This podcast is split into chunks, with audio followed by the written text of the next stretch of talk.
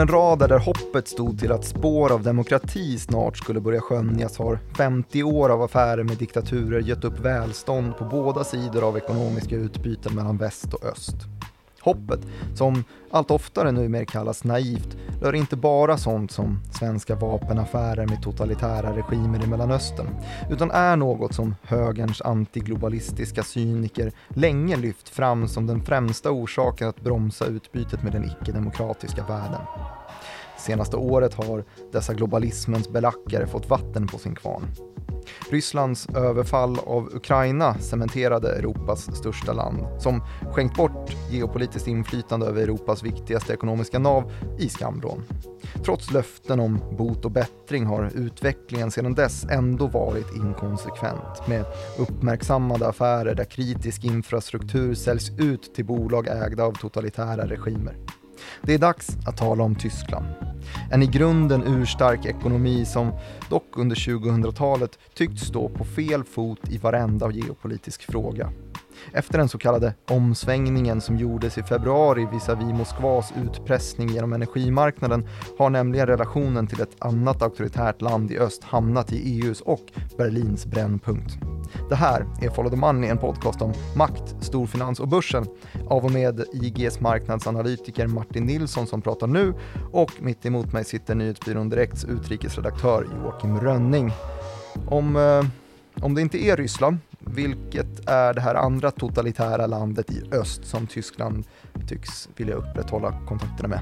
Ja, det vet du såklart. Kina ja. Ja, för det är ett land vi inte kan sluta prata om uppenbarligen. Nej, det är mycket sånt. Ja. Mastigt intro. Ja, Eh, blir det ett mastigt avsnitt idag? ja och jag känner mig lite fnissig också. Jaså? För idag ska vi skoja med tyskar. Jaha, du tänker på en, en gammal, eh, gammal sketch? Ja, eller ja, en gammal Killinggänget-referens. Mhm. Sån är jag. Ja. 80-talist. 80-talist ja.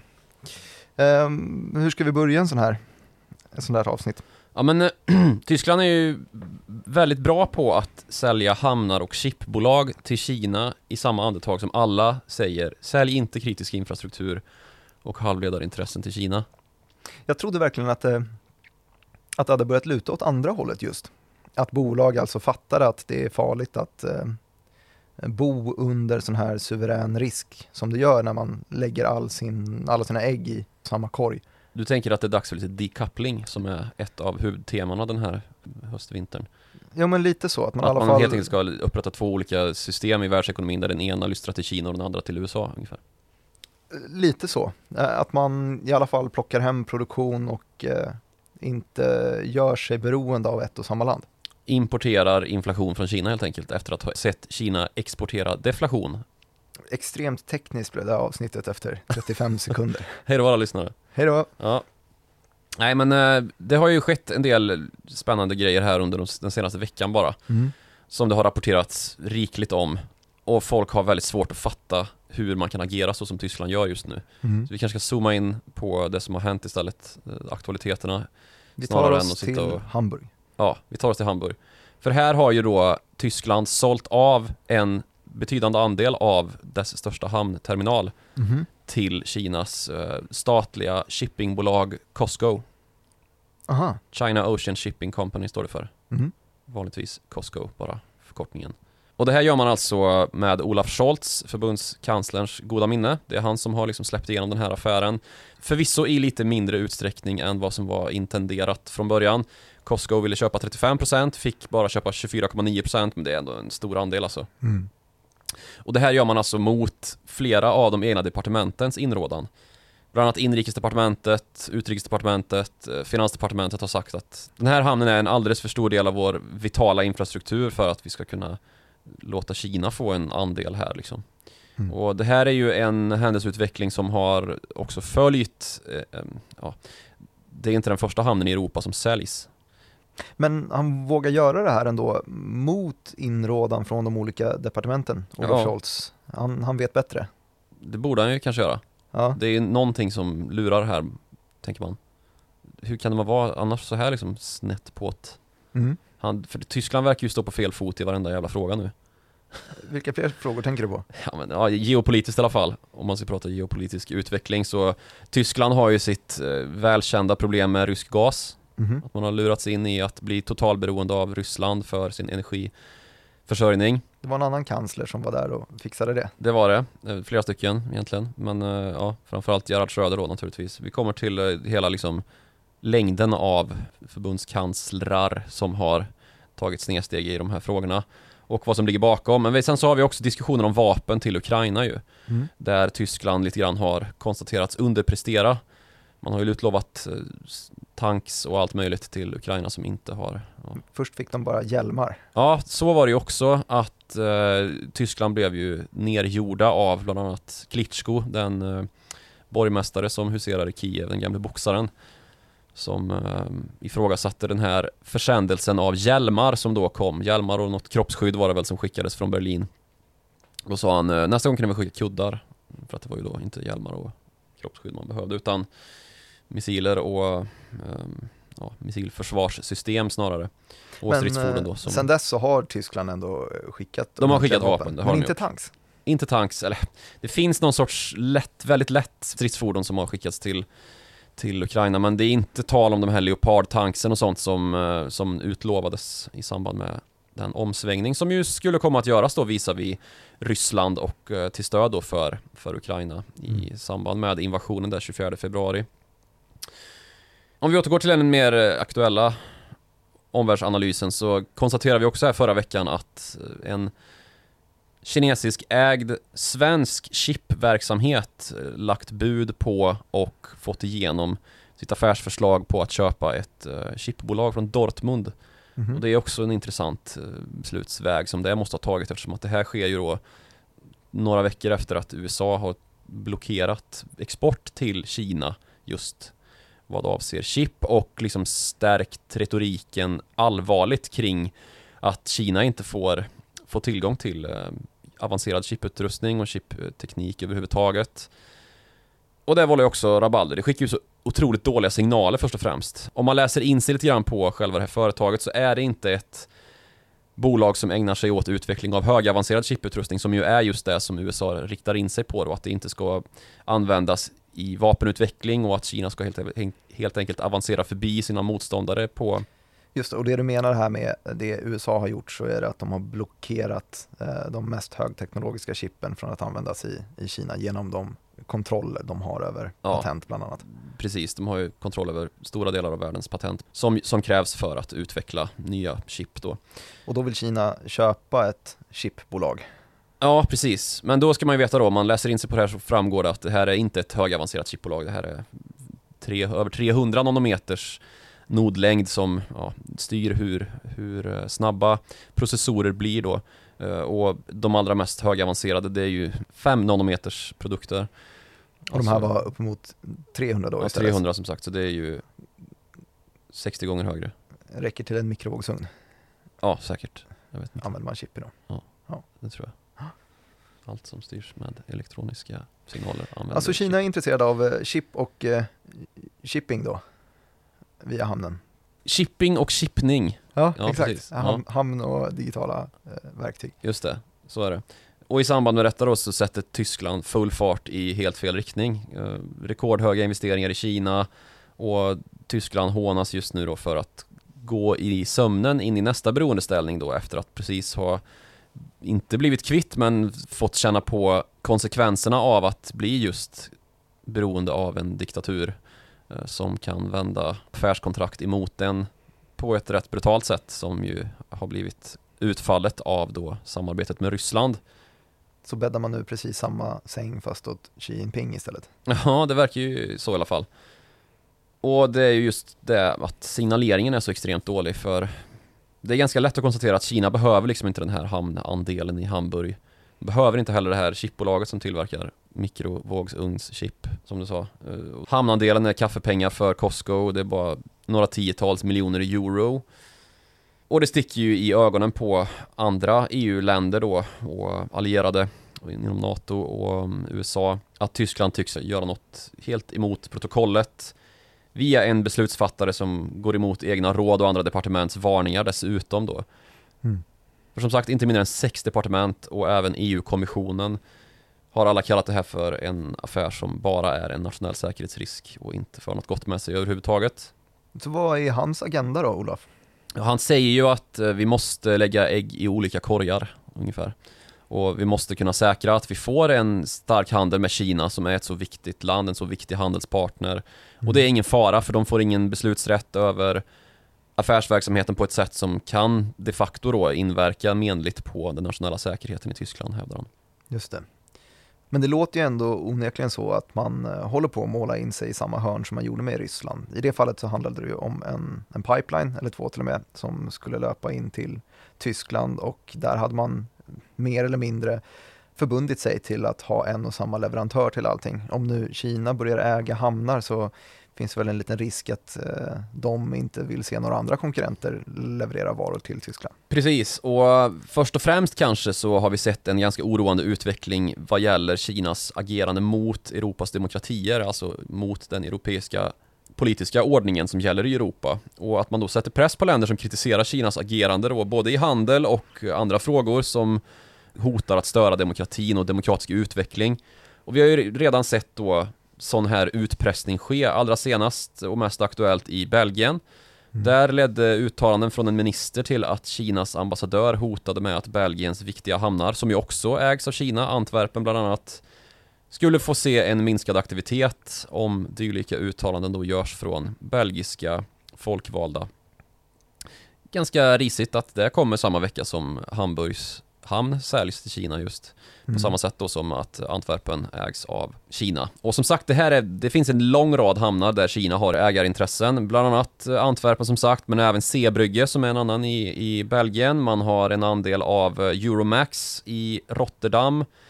Man har hamnar i Frankrike, i Spanien, Malta, Italien och allra mest uppmärksammat kanske hamnköpet som gjordes i Grekland, den så kallade Pireushamnen, som är då Greklands allra största hamn i Medelhavet. Mm, Kina har ju plockat andelar. Eh, förvisso argumenterar de för att andelarna är ganska små, eller det argumenterar de som försöker sälja dem i alla fall, som mm. Scholz nu i Hamburghamnen, som är en gigantisk hamn i och för sig. Ja, en topp 20-hamn i världen, så att, ja. Och då som du nämnde här också ett par olika stora hamnar i Europa. Men det känns som att eh, de i sig är ganska små jämfört med den stora draken Kina. Att det skulle kanske mås bra av ett mer enat Europa som har lite mer motståndskraft i det hela. När man då kommer och knackar på dörren till Greklands ekonomi så är det ju liksom en, en ganska man har inte så mycket att stå emot med. Nej, precis. Och nu ska man säga också att de här hamnarna som köpts, det är liksom inte så att man köper hela hamnen alltid. Däremot i Pireus, den grekiska hamnen som man köpte 2009 i kölvattnet av finanskrisen, en bidragande orsak till att Grekland inte gick statsbankrutt och... Ja, de köpte dippen. De köpte verkligen dippen. Det har allmänt sett som en, en stor sak i Europa i det att man fick en landbrygga in i kontinenten och att man började prata om att ja, det här är ju Kinas nya sidenväg som tar sin form här. Mm. Och det hör ju naturligtvis till hela den här diskussionen att Hamburg nu också då är en del av kinesiska sidenvägen mer eller mindre. Men problemet är ju då hur Kina använder sitt ägarskap i hamnarna för att pressa EUs politiska ledning. Och det har vi sett vid upprepade tillfällen lyckas dessutom. Bland annat så har ju Grekland motsatt sig EU-åtgärder mot Kina i olika frågor efter att den här hamnaffären eh, i Pireus genomfördes. För sedan dess så har eh, Grekland lagt in veto mot att kritisera Kina för till exempel människorättsbrott och aggressioner mot Taiwan och sånt här. Går ingen rät linje till ägarskapet i en hamn, men på något sätt så Ja, man ser ändå att det är någonting som har hänt med Greklands förmåga att stå upp för demokratin efter det här i alla fall. Mm. Och de här påtryckningsaktionerna är välkända. Det, här, det har nog skett i varenda land i EU där Kina har någon sorts diplomatisk beskickning liksom. Mm. Vi har sett det i Sverige, vi har sett det i Tyskland tidigare, vi har sett det i Litauen som hade utbyte med Taiwan och som ju liksom hotades med total handelsbojkott från Kina. Så det börjar ju likna någon sorts situation som den vi hade då visar vi Ryssland, där ju Tyskland var en av de främsta motståndarna till att ta i med hårdhandskar och införa sanktioner både efter Kriminvasionen 2014 och när det senast begav sig då 24 februari 2022. För det är ju en gammal story att väldigt många länder har legat på Tyskland och sagt att eh, hur kan ni göra så här och göra er beroende av Ryssland? Det är fortfarande en auktoritär ledare som styr där och som inte har något gott att säga om vår demokratiska utveckling. Så vad består den här liksom, politiken av egentligen? Vad tror ni att den ska leda till? Och svaret har ju kommit genom att Tyskland har fått byta fot och gå mot att säga nej tack till den ryska gasen. Vilket visat sig varit långt mer kostsamt än de pengarna man ville spara in på att pipelinen byggdes från första början. Ja, definitivt. Och utöver Tyskland och några andra länder, Ungern till exempel, så, så har ju som sagt enigheten varit väldigt stark mot Ryssland redan innan kriget bröt ut. Men vad gäller Kina så är det uppenbarligen eh, inte på samma sätt riktigt. För där är inte tyskarna själva ens särskilt enade, ja, som framkommer då när man ser att sex av landets departement sätter sig till motvärn och förbundskanslern ändå bestämmer sig för att genomföra affären då. För man har utarbetat ett system då där handelsdepartementet är de som bestämmer över alla affärer där främmande makt köper andelar om över 10% eller främmande makt, alltså bolag från andra länder mm. utanför EU. Och det här är en regel som helt och hållet infördes för att motverka Kina efter att de hade köpt upp några tyska storbolag som lite grann ansetts vara klenoder i den tyska industriella kronan. Mm. Framförallt två bolag som har roliga namn. Vilka då? KUKA, Aha. stavas K-U-K-A. Just det, är det generell robotverksamhet? Jag fattar aldrig riktigt vad de gör. Ja, industrirobot. Det är en ABB-konkurrent kan man Just säga det. på robotsidan. Och sen så har vi också bolaget EEW, eller EU. EU. Så KUKA och EU har de köpt upp. Och så har de ju dessutom då gjort intåg i Deutsche Bank och Daimler som ju, Daimler har ju Zhejiang Geely som storägare. Mm. Liksom då Volvo och Volvo Cars är ju helägt av Zhejiang Geely. Just det. Och det här har ju kommit att problematiseras väldigt då. Och det finns tydliga fraktioner då i den tyska ledningen, den tyska regeringen. Både kristdemokrater, socialdemokrater och gröna har varit liksom för och emot politiken som förts mot Kina då, ska man, hur mycket man ska släppa in dem i affärssamarbeten och så vidare. Och Olaf Scholz är ju uppenbarligen eh, mer pro-Kina än vad många andra är, bland annat Peter Altmaier, partikamraten till Olaf Scholz, alltså SPD, socialdemokrat, som eh, har pratat om då att vi måste införa någon sorts stopp för att se till då att Kina inte får makten i våra kronjuveler. Och då pratar man ju ThyssenKrupp och Lufthansa och Siemens och de andra fordonsbolagen, BMW, Volkswagen och så vidare. Som ju alla har gjort sig mer eller mindre beroende av Kina redan då. Man kan ju vara beroende av Kina på olika sätt, alltså det behöver inte bara vara som investerare, det finns ju också den största konsumentmarknaden i Kina och de har också fabrikerna liksom. Så att eh, det, det, antingen leverantörskedjor, marknad eller ägarandelar i själva bolaget då. Just det, och där har vi ju flera olika bolag, vi har ju snackat något avsnitt om, kanske inte så fabrikstunga, men LVMH lyxvarumärken till exempel, där mm. konsumentmarknaden ganska snabbt har skiftat till att det är Kina man är beroende av. Jag gissar väl att det ser likt ut för biltillverkarna också så småningom. Alltså det är helt brutalt faktiskt. Volkswagen, gissa hur många procent av deras försäljning som sker i Kina? När du säger så så vill jag säga hälften. Nej, fan vad... 40 procent är det. Okay. Det är, ja, det är sjukt. jättemycket. Ja, det är sjukt. Och här har också Peter Altmaier då, ekonomiministern, ryckt ut och sagt liksom att nu får vi faktiskt ta och börja skärpa till oss lite här i Tyskland och inte göra oss för beroende. Man kan ju inte gärna säga till bolagen att uh, ni får inte sälja i Kina, ni får Nej, inte bli för beroende det man gör då från regeringens sida är att man går ut och säger att vi tänker inte vara några underwriters till er, ert risktagande i Kina, för det har man haft då möjligheter att göra stora satsningar i Kina och så stejkar liksom staten de här satsningarna och ja men de-riskar dem, alltså gör att de blir mindre riskabla för företaget då. Så inga subventioner för Inga subventioner, precis, inga subventioner ges då på samma sätt längre till tyska företag som vill expandera i Kina. Mm. Och då ska vi inte bara prata om de stora tyska företagen, de börsnoterade jättarna liksom, utan det finns ju den så kallade mittelstandföretagarna också. De uh, stora delar av den tyska ekonomin som egentligen består av små och medelstora företag som är ledande inom sitt lilla gebit. Mm. kan vara någon liten elmotor som man tillverkar, någon liten liksom, komponent till chipindustrin eller dylikt då som man är totalt världsledande på. Och så upptäckte man Kina då, gigantmarknaden. Och här säger ju också relationerna någonting om vad liksom Kina har haft för nytta av Tyskland, vad, vad Tyskland har betytt för Kina genom åren. För utan Tyskland och deras extremt kompetenta utveckling av produktionssystem så hade inte Kina varit där man är idag. Alltså Kina har blivit fabrikslandet man är med hjälp av Tyskland då. Att tyskarna har sett att shit vad det växer där borta. Här ska vi vara med och utveckla den här marknaden som eh, på sikt då kan växa sig stark både som industrination och då att man därigenom kanske får en konsumentmarknad då som våra konsumentbolag sen kan dra nytta av. Det har liksom varit Det har ju funkat. Ja, det har funkat väldigt, väldigt bra.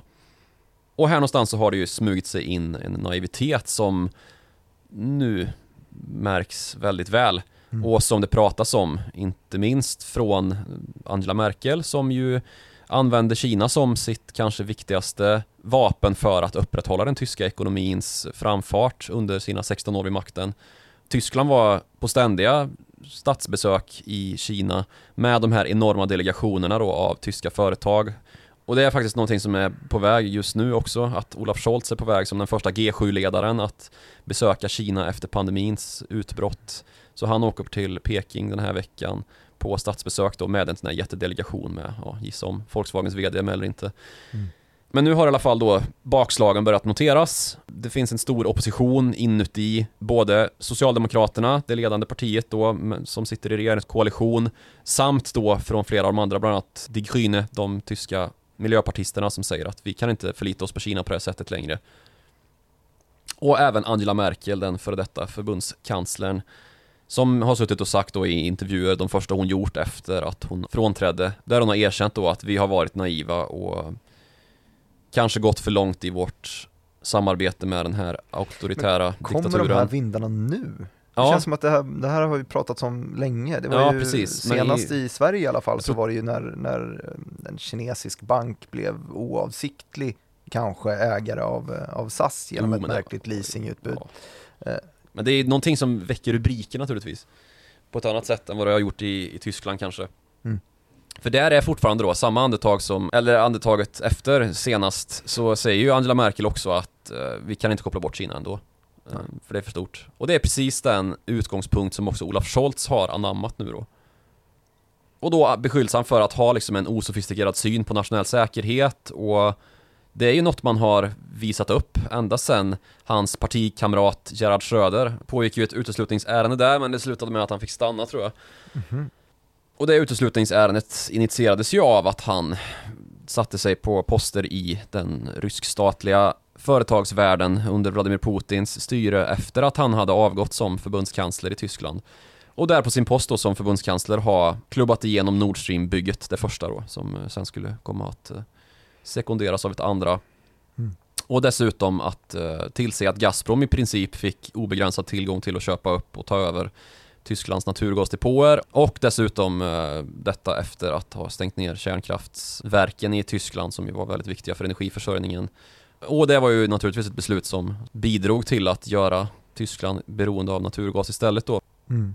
Det finns ju ett argument i, i Scholz arsenal som vi inte har snackat om det här avsnittet men som vi pratat om flera gånger tidigare. Wandel durch Handel. Ja, just det. Klassisk tysk eh, politik. Mm.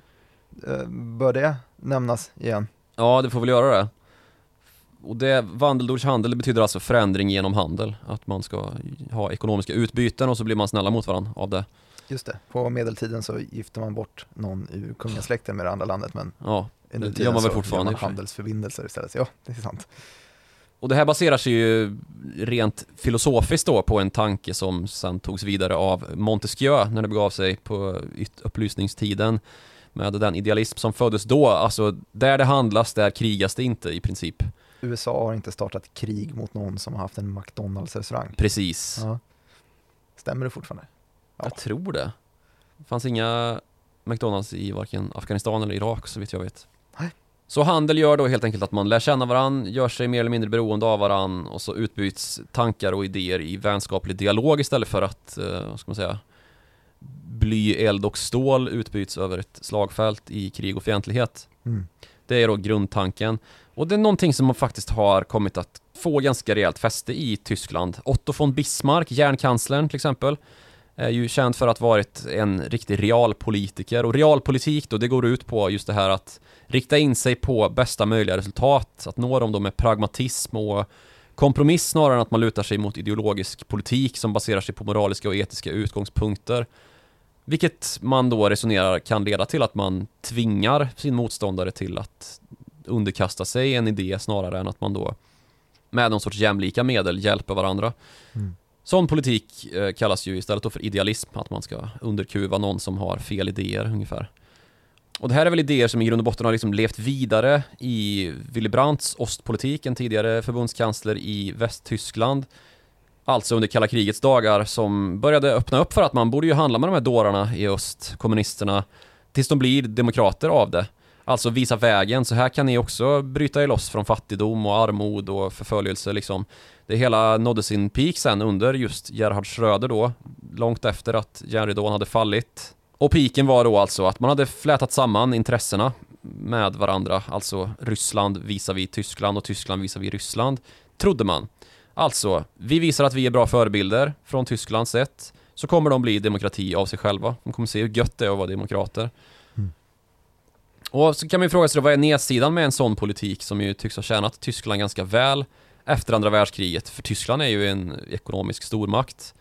Och det har ju visat sig vara då just det här som Gazprom utnyttjade, att man öppnar upp sig för lobbykrafter som kan nyttja giriga agendor med korrupt lobbyism då för att vinna fördelar.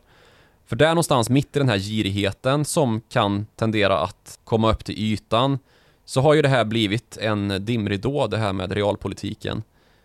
För det är i ett sånt läge då där man kan nyttja sig av korrupta politiker i Tyskland för att övertyga tyska befolkningen om att kärnkraft är något oacceptabelt och farligt när ett tillfälle dyker upp då och skrämma slag på befolkningen med Fukushima-olyckan där 2014 och då istället presentera alternativet naturgas från Ryssland.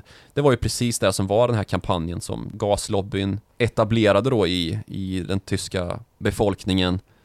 Och i förlängningen så kunde Tyskland inte längre förlita sig på liksom de egna resurserna bestående av kärnkraft för sin egen elförsörjning, utan man var helt beroende av en auktoritär makt i öst, alltså Ryssland då, som inte var sena med att använda det här, eh, den här hävstången som man då hade. Så det är den här realpolitiska hållningen egentligen har visat här om man tar det från ett, ett land utifrån istället som betraktar de här handelsförbindelserna så ser man att om man är en öppen ekonomi som driver frågan realpolitiskt så får man till affären. Men om man är en auktoritär ekonomi så har, sitter man på båda hästarna, har möjlighet att ja, tacka ja till affären men det... kan också kontrollera den. Inte alls en dum eh, förklaring. Alltså öppenhetspolitiken har liksom gått i baklås, den har blivit för gynnsam för enskilda i maktställning. Vara månde företagsledare eller att politiker blir allt mer lätt korrumperade, som Gerhard Schröder till exempel då. Och då har också enskilda kastat sina eventuella ideal på soptippen liksom. Och kanske utan att ens helt förstå det själva. Och så har man kammat hem vinsten i en blind övertro på att det här med vandeldordshandel, det är ju rätt, då måste vi väl kunna tjäna pengar på det också. Men i förlängningen så har ju det här istället då kommit att börja gynna motsatt sida, alltså de auktoritära då, som ju kunnat använda den här bristen på röda linjer som den västerländska öppenheten och toleransen lett till då till slut. För till slut har ju västerländsk demokrati kommit att tendera att bli så tolerant att den började tolerera intolerans.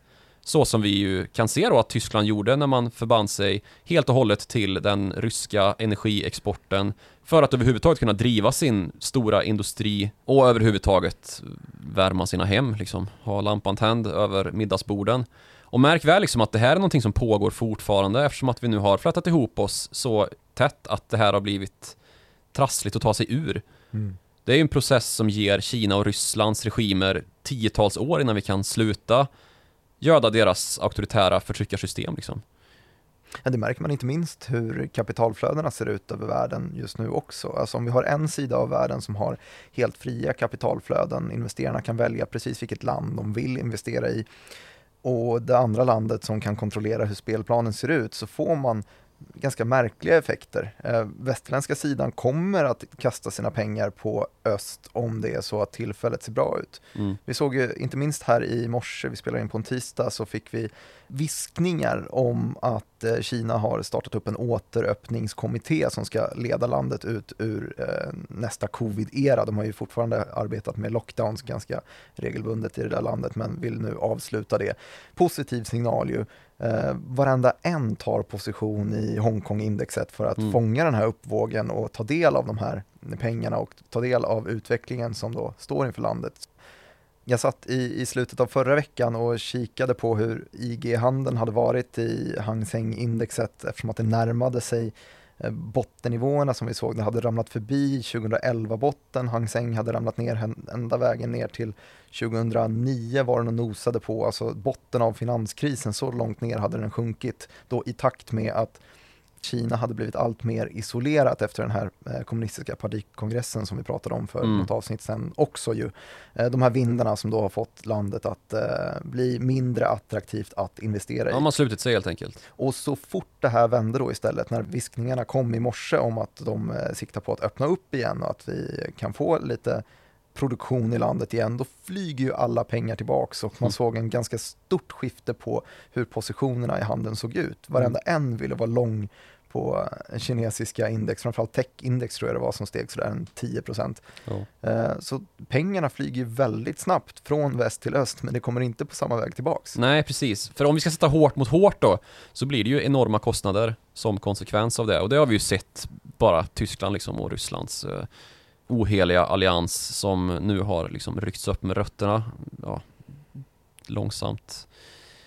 På ett ganska smärtsamt vis för Tyskland. Och Tysklands initiala vägran då att sätta press på Ryssland genom att lägga sanktioner på den ryska energi som landet gjort sig beroende av talade ju sitt tydliga språk. Tänk bara liksom en värld utan Kinas industriella tillverkning om man skulle jämföra liksom. Det hade ju varit helt otänkbart, det skulle inte funka ens. Och här kan vi ju prata om handelskrig på riktigt då. Att eh, Kina och Ryssland använder handeln med nationalekonomiskt livsviktiga varor som ett vapen mot västerlandet just nu. Och nu gör USA också det då för att sätta sig till motvärn, inte minst via teknikexportstopp då. Alltså exportstoppet på chip då som vi pratade om. Och det här är ju någonting som OPEC har ägnat sig åt, där man började kartella 1974. Så nu är det egentligen bara EU kvar här. Alltså alla andra stormakter i världen gör det här redan. Men EU då? Mm. Nej, det här är eh, vandeldordshandel fortfarande liksom. Handel för förändring.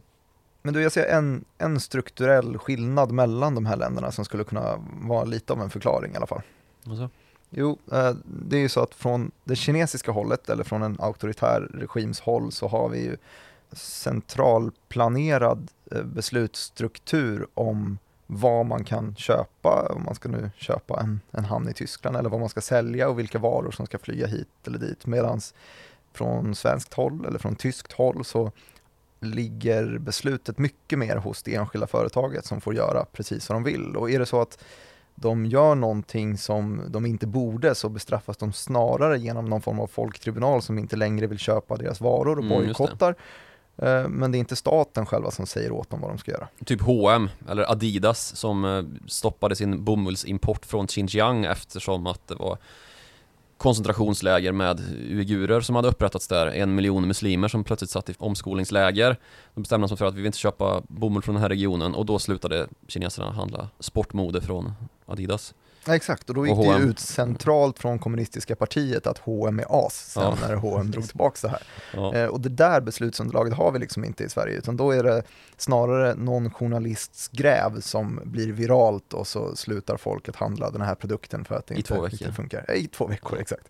Och det tycker jag också är en utveckling som tar sitt tydliga språk om varför det har blivit så här, att eh, västerlandet liksom har tappat sin mjuka makt här. Vi har inget påtryckningsmedel längre det är företagen som sitter på det. Ja, alltså visst att vi har stora bolag, vi har tung teknikutveckling, alltså viktig teknikutveckling, beroendeframkallande för Kina då som till exempel vill utveckla sitt produktionssystem och vill fortsätta vara en produktionsekonomi att räkna med och dessutom göra stora framsteg inom just chiptillverkning och artificiell intelligens och big data liksom.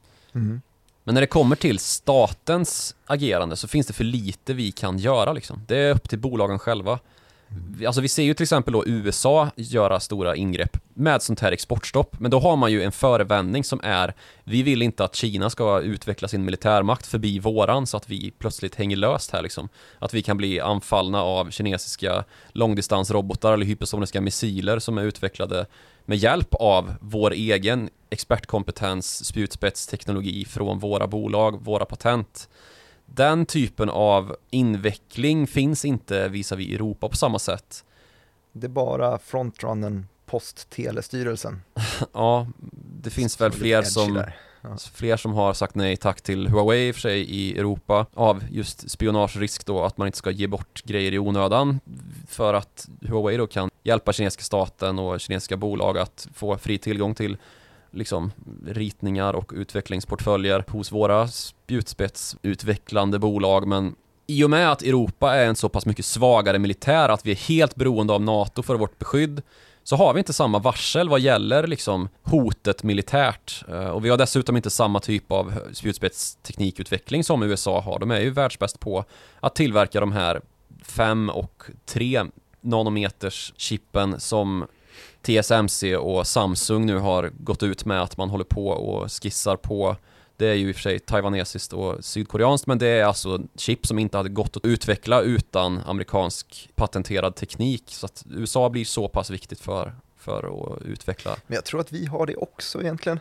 Alltså, eh, kika på eh, Ryssland till exempel som blev totalt lamslagna av att de inte hade något kullager från SKF. Ja, du Alltså, tänker på det det inte mekanisk spjutspetsteknologi. Ja, även om det inte är riktigt högteknologiskt på samma nivå som ett chip kanske, Ja, så det är är det, liksom inte- fortfarande ingenting som de kan göra själva i, i en handvändning. Inte litografi på atomär nivå utan det är liksom dankar som rullar i en cylinder. Svinbra dankar. Ja, Men det har de inte. nej men vad var det som hände där då menar du?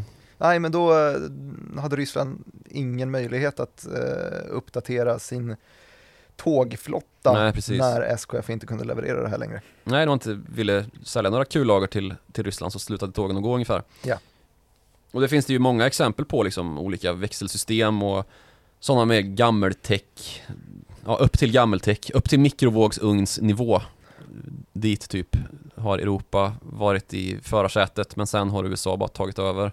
Mm. Och Europa har skänkt bort sin halvledarteknik. Vi har ju ganska många halvledarbolag. Det är liksom Infineon, tyskt. Vi har ST Microelectronics. Men det är ju liksom ganska simpla grejer de tillverkar ändå.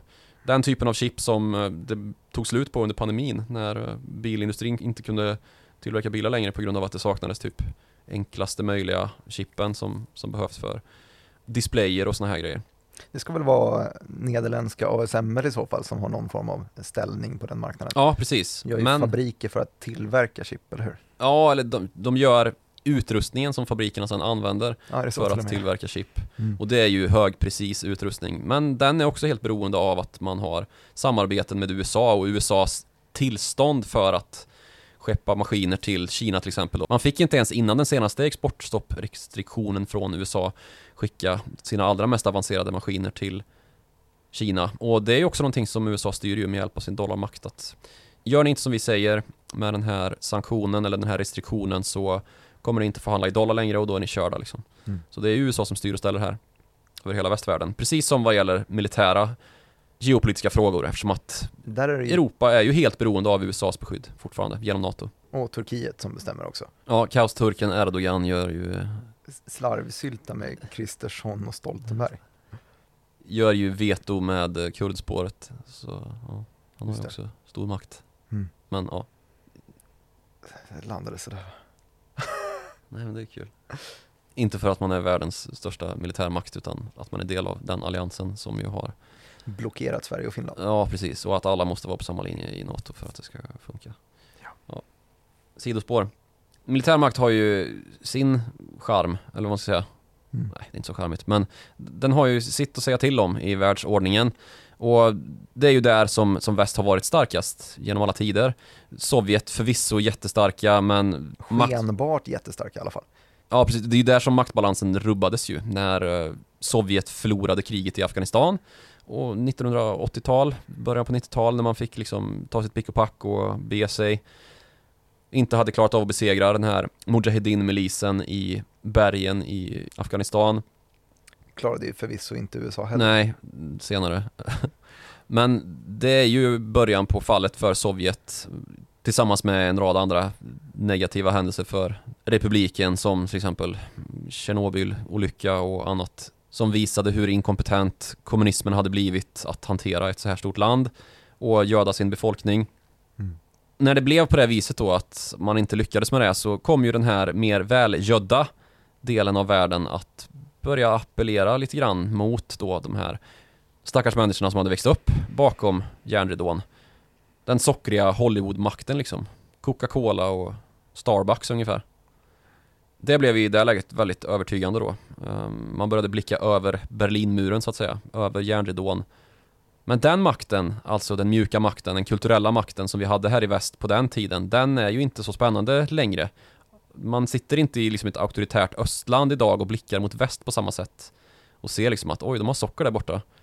För det här är ju över 30 år sedan nu liksom. Och den här uppluckringen mot öst har ju skett lika länge. Och den har skett utan motkrav på, på förändring. I egentlig mening. Vi har liksom gett bort vår sockriga Hollywoodmakt utan krav på motprestation.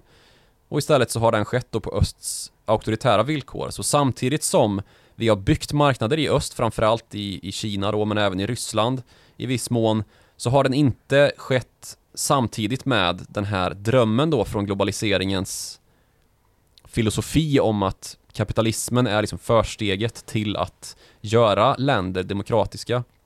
Man ser hur framgångsrikt det är med kapitalism och kapitalismen är så nära kopplad till demokrati att det kommer ske förr eller senare. Och det, det kanske vi inte har facit på om det kommer bli demokrati i Kina och Ryssland, men det känns ju inte supernära.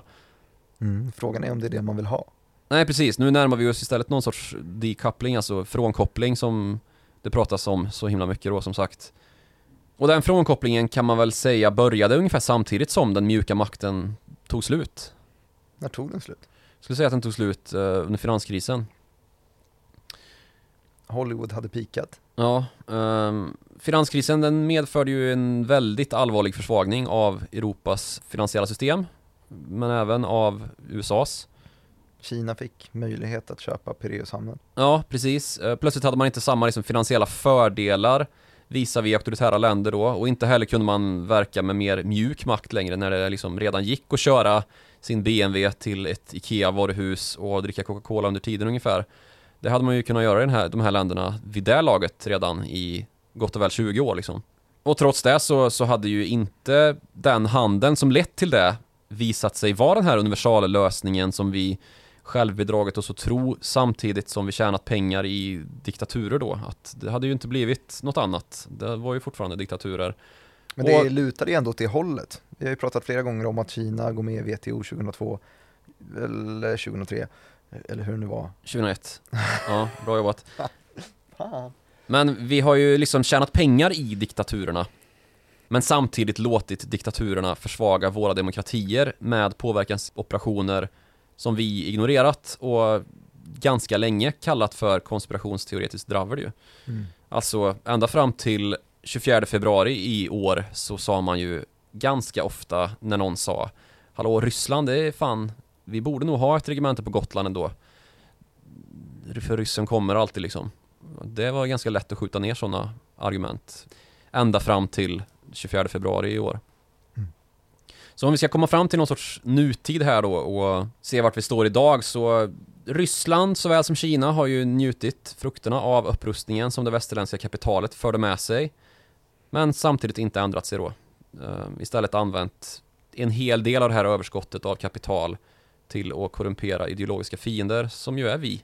Alltså väst och istället då för att demokratisera internt. Som till exempel genom Gazproms energilobbyism, mutorna till Gerhard Schröder.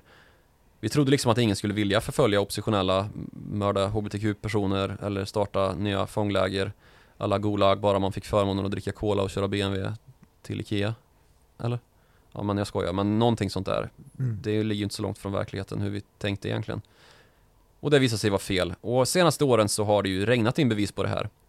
Om det nu hade saknats tidigare det har redan sagt, Xinjiang-lägren, alltså Kinas förföljelse av oppositionella och oliktänkande i västra Kina. Vi har den människorättsvidriga covid-policyn, nolltoleransen av att snickra in folk i sina hem. Och om vi ska prata Ryssland så, ja, det behöver man ju knappt ens. Invasionen av Krim, de mördade agenterna i Storbritannien, oppositionspolitikern Boris Nemtsovs ihjälskjutning, förföljelserna mot Alexej Navalny, försöker omkullkasta demokrati i Europa. Montenegro allra senast, korruptionen i den tyska energiförsörjningen och till slut då Ukraina eh, som ju i februari ledde till att den här filosofin fick gå upp i rök ju. Montesquieus gamla idéer som bars vidare av Bismarck, Willy Brandt, Angela Schröder Gerhard Schröder, Angela Merkel och Olaf Scholz. Flera hundra år av politik som slutat i nederlag. Eh, där man i en ful tolkning då kan säga att Tysklands beroende av Ryssland för att förse landet med livsnödvändig energi och har slutat med att Europas demokratiska hjärta bidragit till att finansiera Putins maktgrepp utomlands i Ukraina, inklusive invasionen. För då till slut så kom ju Tyskland fram till att nu måste vi göra en omsvängning här. Man fick se liksom att vi har förlorat. Auktoritära regimer har inte kuvat ett dugg av vår vandel vilket då stod klart när Rysslands invasion i ett demokratiskt europeiskt land utgjorde den här historiska vändpunkten för säkerhetsläget som ju Tyskland genomförde då. Och det är ju det här berömda talet när Olaf Scholz den 27 februari, alltså tre dagar efter invasionen, ställer sig i Bundestag, alltså den tyska riksdagen, och håller ett tal där han tillkännager att tyska försvaret ska rustas upp till nivån 2% av BNP, alltså man ska uppfylla det NATO-mål som finns. Och han konstaterade då i det här talet att världen kommer inte vara densamma som den har varit innan om vi låter Putin liksom vrida tillbaka klockan på det här sättet mot vår politik så går vi tillbaka till stormaktstiden på 1800-talet. Så nu måste vi liksom finna styrkan och sätta gränser för krigshetsare som vill förstöra världsordningen och det här talet kom att kallas för Zeitenwende, alltså vändpunkten. Mm. Slutet på en epok kan man väl också kalla det. Men vi har ju redan konstaterat att det, det blev inte mycket till vändpunkt ett halvår in i den nya epoken så eh, var man tvungen att sälja av en bit av sin hamn för att finansiera det här ja, nya BNP-målet. Ja, jag mm. vet inte fan alltså. Det, det, är ju ett liknande brott med Kina då som man kanske hade kunnat tänka sig. Då är ju problemet att Kina köper bilar och maskineri i så hög volym att det har blivit den näst största exportmarknaden för Tyskland. Och det ser liksom inte ut att ligga nära till hands att man ska follow suit mot Kina så som man har gjort mot Ryssland.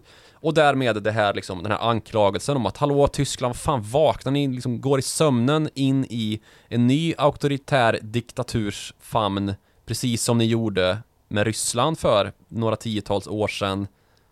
Och så blir Olaf Scholz här nu i veckan då den första G7-landsledare att besöka Xi Jinping. Eh, dessutom kort efter den här kongressen där han har i princip har gjort sig själv till diktator, om man nu inte var det innan och kastat ut eventuella konkurrenter om makten och bara fyllt på det verkställande utskottet med allierade.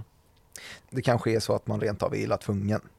Hur man sitter fast i de här handelsflödena för att kunna finansiera det tyska livet. Att det går inte att bryta samarbetet för att make a point. Utan nu får man lägga alla kort här och hoppas på att Kina inte blir elaka. Det är så jävla, det är sån kitsch alltså att tyskarna uppenbarligen, de ställer sig ju inte frågan om vart kommer vårt välstånd ifrån överhuvudtaget. Och här kan man ju appellera på den, liksom, den mer vänsterinriktade bilden av det negativa med globaliseringen då, att vi utnyttjar andra länder för vårt eget väl och ve.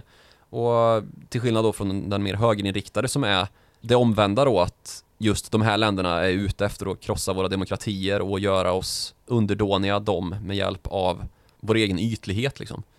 Den ena är naiv, den andra är cynisk. Ja, typ. För nu när det kommer liksom en backlash mot det tyska agerandet då visar vi Kina, som ju inte är bara tyskt. Kina har ju köpt upp hela den svenska fordonsindustrin om man ska vara krass. Volvo Cars, AB Volvo har eh, Li Shufu, alltså Zhejiang Geely som största ägare. Saabs dödsbo köptes upp av Kina till slut och ja, vi har redan gått igenom alla hamnar som, som man har ägarintressen i, i Europa så det är inte bara ett tyskt problem. Men vi förefaller ju vara helt ovetande om den här poängen från vänster då, att det finns någon som betalar priset för den välfärd som har kommit till Europa och som har fortsatt spira trots finanskris och i princip inte riktigt med nolltillväxt liksom i våra länder efter finanskrisen. Där det ju har varit skitsvårt att hålla produktionsekonomi uppe till lönsamhet samtidigt som det har varit nästan gratis att producera i låglöneländer eh, runt om i världen och framförallt Kina. För det är ju där priset betalas då och det är ju därifrån vi importerat den här enorma deflationen då, att vi inte haft någon inflation på väldigt länge och nu har det blivit dags för Kina att påminna oss om detta då genom att börja exportera inflation istället. Och den exporten av inflation, den sker ju genom den här frånkopplingen då, eller isärkopplingen där Kina blir ett system som är svårt att handla med om man ska gå till extremiteten då. Där vi helt enkelt inte vågar längre handla med auktoritära regimer på grund av att de gör så svår menlig påverkan på våra demokratiska system genom lobbyaktioner och hotelser som går att genomdriva då med hjälp av att man har stora infrastruktur innehav som Hamburgs hamn till exempel och helt enkelt bara nej, vi, då slutar vi skicka handel dit, ehm, stänger hamnen om inte ni gör som vi säger och berömmer Kina istället för att kritisera Kinas människorättsbrott som något annat än vad vi ser dem som, alltså bara våra egna sätt att hantera säkerhetsproblem inuti landet. Liksom Ryssland ju motiverar varför man gick in i Ukraina. I förlängningen så får man ju säga då att det är ju Xinjiangs muslimer och vanliga kineser som bor och jobbar i sådana här nersmutsade industristäder och tillverkar iPhones som betalar priset för vår välfärd då, som ju kommer sig av den tillväxt som har skett i Kina, men utan att den stora merparten har fått det ens i närheten lika bra som vi har det här. Och jag hoppas att det framgått att det, jag lägger ingen politisk värdering i det här, men det är liksom vänstersidans poäng av det här samtidigt som då högersidans poäng med antiglobalism är den cyniska då som sagt att det här var ju givet liksom att de skulle börja sabla ner våra demokratier med hjälp av lobbyaktioner som de plötsligt har råd med genom att vi har exporterat våra kapitalflöden dit. Och Kina och Ryssland är inte dummare än att man förstår det här att väst är beroende av dem. Ehm, alltså Ryssland fattade det vad gäller Tyskland, man började utpressa dem med hjälp av energimarknaden. Och Kina fattade när man använder sin stora fabriksindustri och sin viktiga roll som leverantör då genom att använda ett statligt gigantiskt shippingbolag till att köpa hamnar i Europa. Och därmed på sikt skaffa sig makten att styra handelsflöden i Europas länder utifrån hur politiker agerar. För det ser vi ju att det är precis det som sker om vi tittar på Belgien, om vi tittar på Grekland, om vi tittar på händelser i snart nog varenda land i Europa om hur den kinesiska diplomatin agerar. Att man använder liksom den kinesiska ekonomiska makten som en förevändning för att få tyst på kritiker och därigenom bevisar att man vet att västländerna behöver Kina men i det så får vi ju inte glömma bort, vilket ju Olaf Scholz lite grann tycks ha gjort här när han driver igenom Costco-förvärvet av uh, Hamburgs hamn, att det finns ju ett omvänt förhållande också. Som sagt, Kina behöver ju Tyskland förmodligen mer än vad Tyskland behöver Kina. Är vi tillbaka till kullagren nu? Vi är tillbaka på, på SKFs... Uh... Eh, Eller snarare Kukas robotar. ja. Och det här är ju ett förhållande som har stärkts givet konkurrensen mellan USA och Kina ju, som bara blir hårdare. Alltså det blir svårare och svårare att importera spjutspetsteknik från USA. Då får man ju nöja sig med den mekaniska spjutspetsteknologi som finns i Europa i alla fall för att bibehålla de produktionssystem som man har upprättat då. För om det är svårt att få tag på teknik som behövs för att utveckla högavancerad spjutspetsteknologi så kanske man får nöja sig med att vara ett produktionsmecka så som man har lyckats bli då med hjälp av gammeltekniken liksom, SKFs kullager och Infineons display chip liksom.